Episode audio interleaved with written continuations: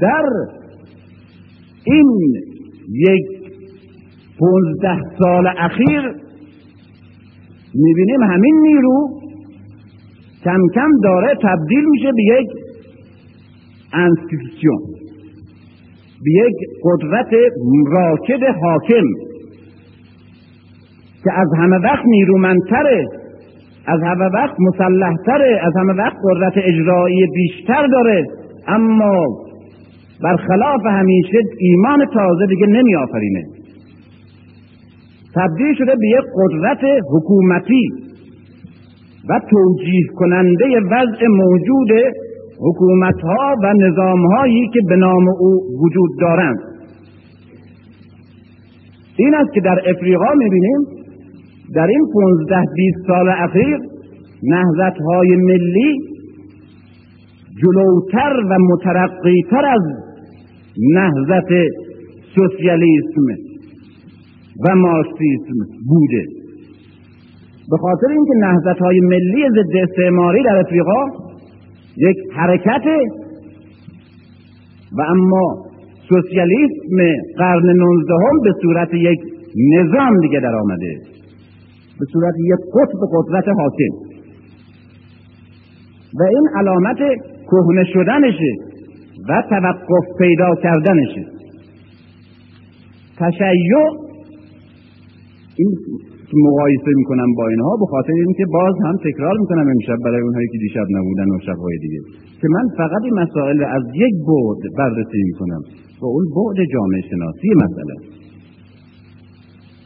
تشیع دارای دو دوره کاملا منفک و جدا از همه، دوره‌ای تا اوائل صفویه، دوره موومان و حرکت شیعه است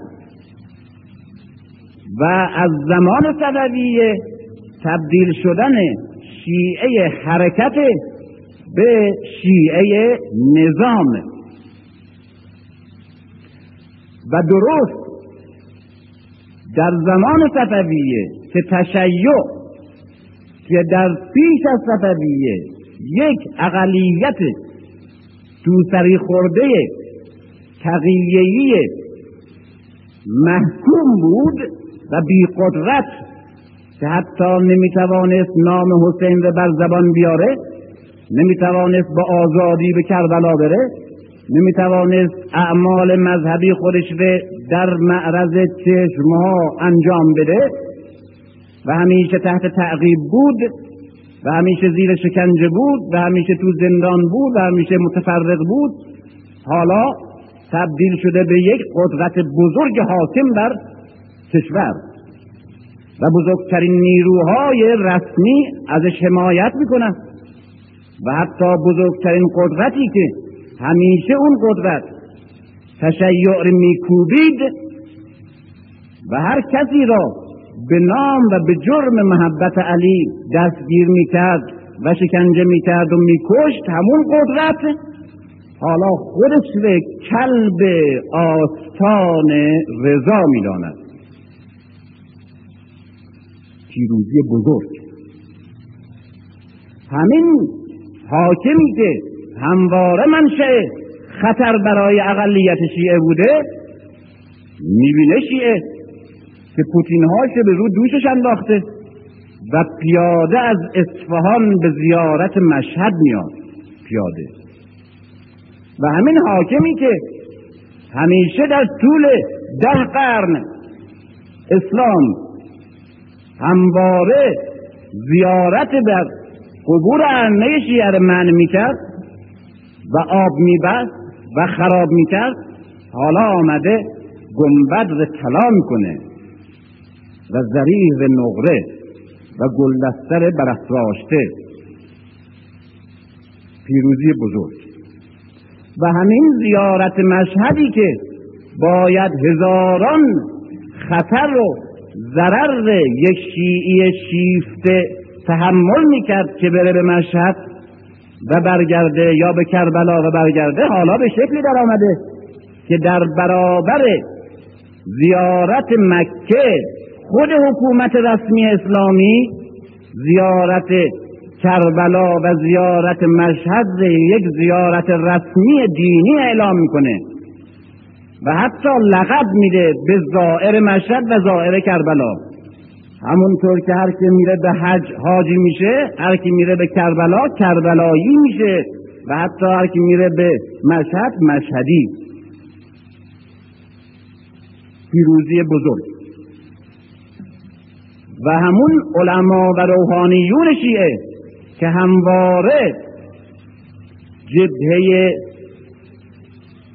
پیشتاز مبارزه با حکومت ها بودن و همواره سپر و آماج تیرهای نظام حاکم بودند، همونها در عزیزترین و در مجللترین و مرفهترین شرایط زندگی میکنند و دوش به دوش حاکم مینشینند و در حکومت مورد مشورت قدرت سیاسی حاکم قرار میگیرند و حتی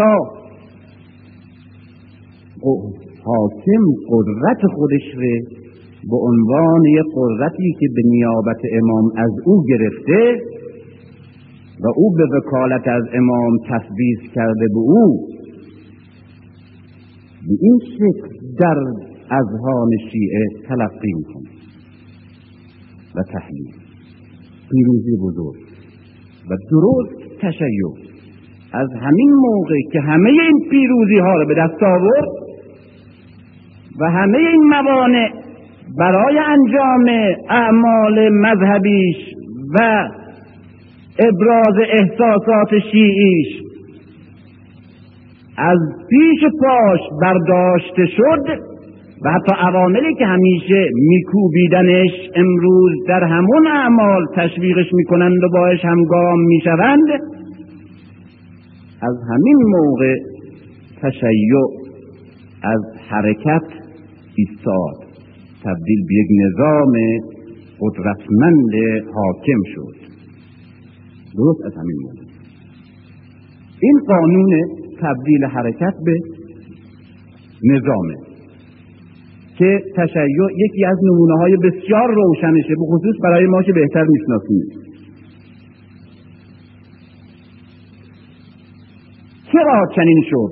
چرا ناگهان تشیع به این پیروزی رسید؟ ایران در قرن شانزده و هفده در یک مرحله خاصی از نظر گروه بندی ها و قطب های نظامی و سیاسی جهان قرار گرفته بود.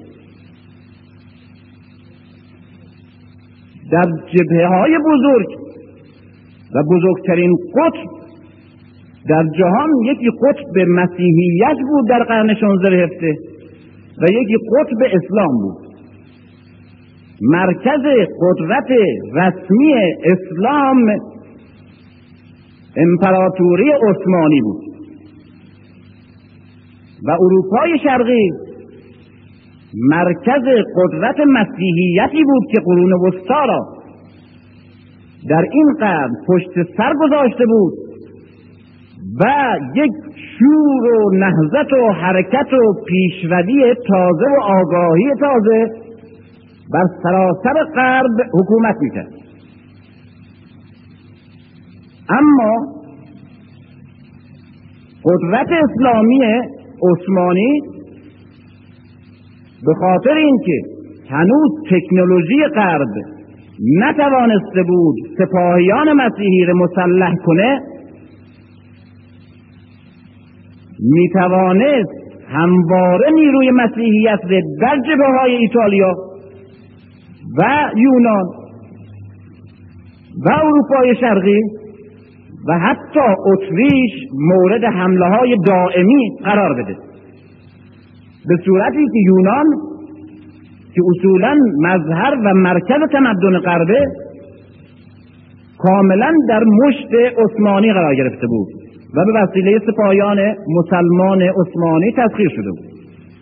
تمام اروپای شرقی در تحت تسلط اسلام قرار گرفته بود. نیروی اسلامی بزرگترین قدرت در مدیترانه ایجاد کرده بود، به طوری که مدیترانه که بزرگترین قطب اساس هم تمدن و هم سیاست و هم قدرت نظامی او زمان بود و هنوز هم این قدرتش حفظ کرده، کاملا به وسیله نیروی دریای عثمانی کنترل میشد. حتی وین دو مرتبه به وسیله نیروی عثمانی محاصره شد و ایتالیا بارها تهدید به سقوط میشد و اروپای شرقی که در اون موقع حیثیت و قدرتش بیشتر از اروپای شمالی و غربی بود، به کلی تسلیم قدرت عثمانی شده بود. قدرت عثمانی نژادهای مختلف و ملیتهای مختلف را به نام اسلام در یک وحدت نیرویی جمع کرده بود و بر آنها حکومت می‌راند که بیشک یک حکومت فاسد بود بدون شک و هرگز شایستگی این که اونها خلیفه باشن یا شایستگی که اونها حاکم اسلامی باشن نداشتن. اما وقتی ما حاکم عثمانی در اون دوره به عنوان یک حاکم فاسد ناشایسته غیر قابل قبول تلقی میکنیم که با حاکم اسلامی بسنجیم، حاکمی که باید باشه، اما اکنون در برابر غرب و در برابر کلیسا اینا ایستادن، در اونجا خود به خود قضاوت ما عوض میشه. خود به خود غرب عثمانی رو که میکوبه به عنوان یک حاکم فاسد، یک حکومت فاسد نمیکوبه، به عنوان یک قدرتی در اسلام در میلیترا نمیکوبه. جنگ عثمانی و جنگ غرب در یک اشل بزرگ جنگ قدرت اسلام در دنیای قرن هفدهم هجدهم و حتی نوزدهم و قدرت مسیحیت بود. در اینجا پیشروی در همه جبهه‌ها با قدرت نظامی عثمانی است و همواره مسیحیت بهترین سرزمین‌هاش از دست میده و بهترین قطب‌های حساس مذهبی و تمدنیش رو مورد تهدید می‌بینه از طرف عثمانی. در اینجا ناگهان از پشت جبهه عثمانی یک قیام و یک نهضت بسیار نیرومند برمیخیزه. این نهضت عبارت است از رهبری با فرزندان شیخ صفی الدین اردبیلی که یکی از اقطاب تصوفه. تصوف در تاریخ اسلام دو تا بعد متضاد داره، یکی بعد منفی گوشگیری و پارسایی و زهدگرایی است، یکی قطب قطب گستاخی و هجوم و شهامت و مبارزه جویی است. فرزندان شیخ صفی متصل به این قطب بودن، یعنی یک نوع حالت جوانمردی، جوانمردی به معنای تاریخی کلمه،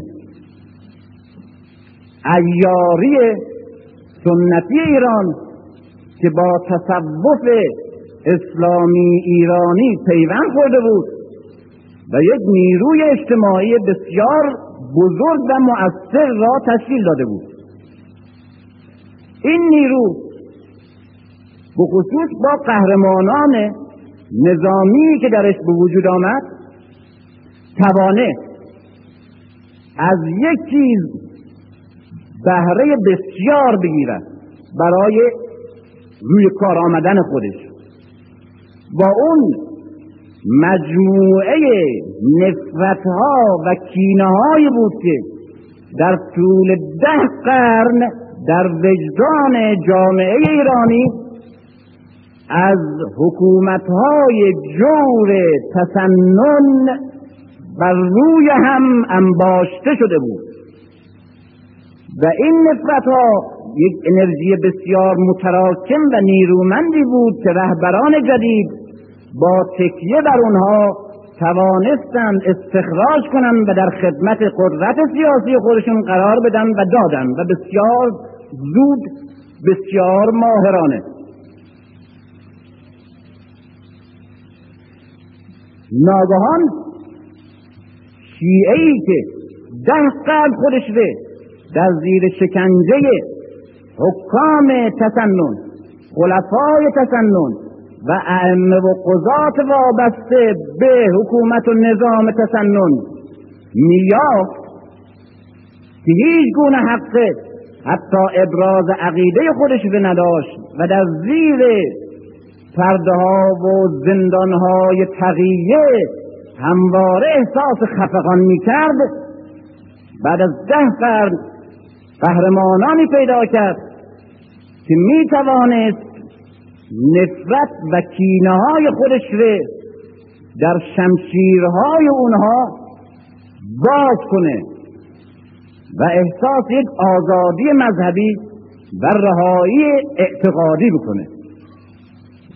این رهبران با تکیه و توجه و آشنایی دقیق بر این عقده درونی جامعه شیعی توانستند نظام سیاسی خودشون رو بر عمیق‌ترین اعماق روح و وجدان و اندیشه توده بنا کنند و برای همین هم است که بعد از اسلام صفویه تنها نیرویی هستند که ریشه های عمیق در توده دارند و برای همین هم است که شاه عباس یک سلطان صفوی در افکار و اذهان شیعی یک شخصیت اساطیری در ردیف اسکندر و خضر قرار میگیره.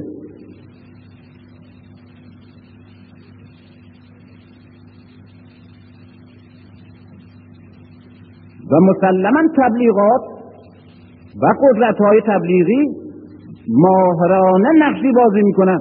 محتشم کاشانی میاد پیش سلطان صفوی و مثل پادشاهان قدیم و شعراشون شروع میکنه به مداحی سلطان. به خشم میگه که اگر دو مرتبه از این مداحیات شابلوسی‌ها برای من بکنی دهنت پر از سر میکنم. من کلب آستان علی و خانواده‌اش هستم، چرا برای اونها متن نمیگی و برای من متن میگی؟ بعد محتشم میگه که برای من فرق نمیکنه، من شاعرم، خب برای هر که خواسته باشیم برای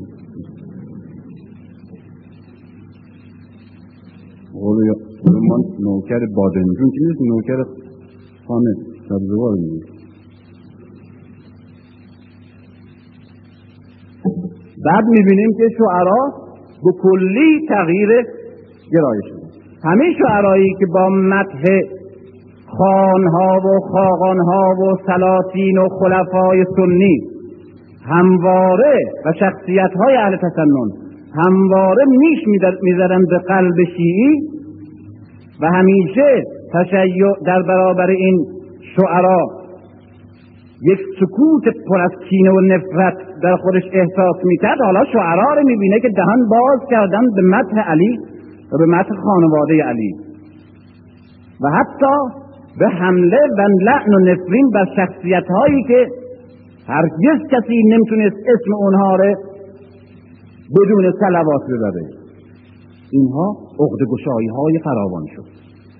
نسخه خطی است که از علما میترمیده در همین مجلس که در اونجا حتی به اینجا نشون میده که در اوائل کار یه عده از قزلباش های صفوی با تیغ توی خیابان ها می افتادن و دست جمعی می گفتن که مرگ بر عمر، مرگ بر ابوبکر. باید همه می گفتن، هر کس جمعیت هر کس اونجا می آمد می رفت اونها باید می گفت، داد می زدن بیش بار دکان ها، مغازه ها، هر کس. بعد صلوات بر پیغمبر، بر خانواده پیغمبر، شعار. بعد همه باید صلوات می فرستادند و ابراز احساسات می کرد. هر کس تردید می کرد بلافاصله از همینجا وارد میشد و میدارید تا پایین. این حالت الان ما مسلماً این حالت خشن وحشیگری تلقی میکنیم، ولی تأثیرش به روی روح‌های شیعی اون زمان نمیشه انکار کرد که این درست پاسخ گفتن به تیغ‌هایی است که همیشه شیعه میخورده و حالا صفویه میخواد برای تقدیس چهره جدید خودش نشان بده که داره از همه اون تیغ‌ها و از همه اون قربانی ها و خونها انتقام بگیره. حالا خود اونا در دست دست نیستن، ولی اینا که هستن بیچاره‌ها.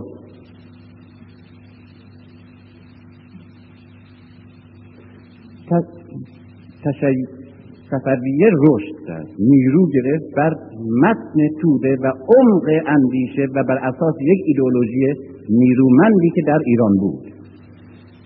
هنرمندی دیگه صفویه این بود که اصولاً پایه خودش به بر دو تا ستون کنار هم قرار داد، یکی تشیع، دوم ملیت.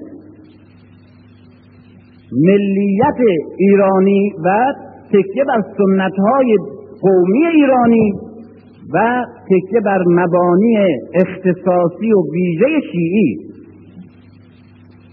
این دو تا پای ایران را از همه جهت از امت بزرگ اسلامی و از امپراتوری عثمانی که قدرت رقیب صفوی بود کاملا جدا می‌کرد. پیوند ملیت، چون ملیت ایرانی کاملا مشخص بود از عرب و ترک، بنابراین ملت ایران به عنوان یک گروه کاملا جدا در درون این دریای بزرگ اسلامی یک جزیره جدا و مستقل می‌ساخت. دوم تشیع به خاطر اینکه بر اساس تکیه خاصی که صفویه و روحانیون و علمای وابسته به این نهضت بر خصوصیات ویژه کردند و به نوعی که تکیه کردند کاملاً ایرانی ها رو در عین حال که به اسلام خودشون را وفادار می دانستند و بر اسلامشون می موندند، تمام وجوه اشتراکشون رو با دیگر ملت های مسلمان می بریدند. این بود که یک مرتبه در پشت جبهه عثمانی که به طرف غرب در حال پیشروی بود یک نیروی جوشید بر اساس ملیت ایرانی و بر اساس تشیع فرقه‌ای خاص، و اینها این دوتا قدرت و این دوتا فکر و نهضت چنان در هم جوش خورده بودن که قابل انفکاک نبودن. حتی بعد به این شکلی که جوش خوردن یک تشیع ملی و یک ملیت شیعی رسد شد. حتی به این شکل که شهربانو دختر یزدگرد بود، بعد همسر امام حسین شد، بعد ائمه شیعی که فرزندان امام حسین هستند همه میشن فرزندان یزدگرد هم. بعد یک شیعی و یک امامتی تشکیل میشه، امامتی که هم درش اولاد و تبار پیغمبر درش وجود داره و هم نژاد یزدگرد درش وجود داره و ساسانی. این من هر چی گشتم، البته نمیخوام بگم نیستم چیزی، ولی هر چی گشتم پیدا نکردم که در اسناد قدیم این داستان شهربانو و دختر یزدگرد بودن بود، پیدا نکردم. اگر که فضلا و دانشمندان پیدا کنم به من بگم خیلی متشکرم میشم.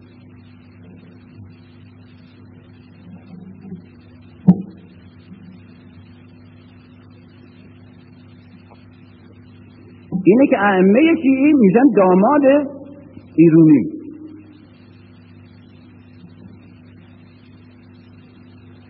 حتی یک روز عاشورا، این خیلی سمبولیکه، عاشورا و نوروز با هم یک روز میفته.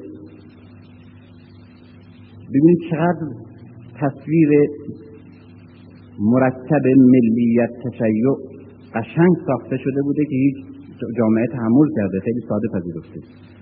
فرمان میده سلطان صفوی که روز این روز را عاشورا بگیرن و فردا رو نوروز، و گرفتن مردم.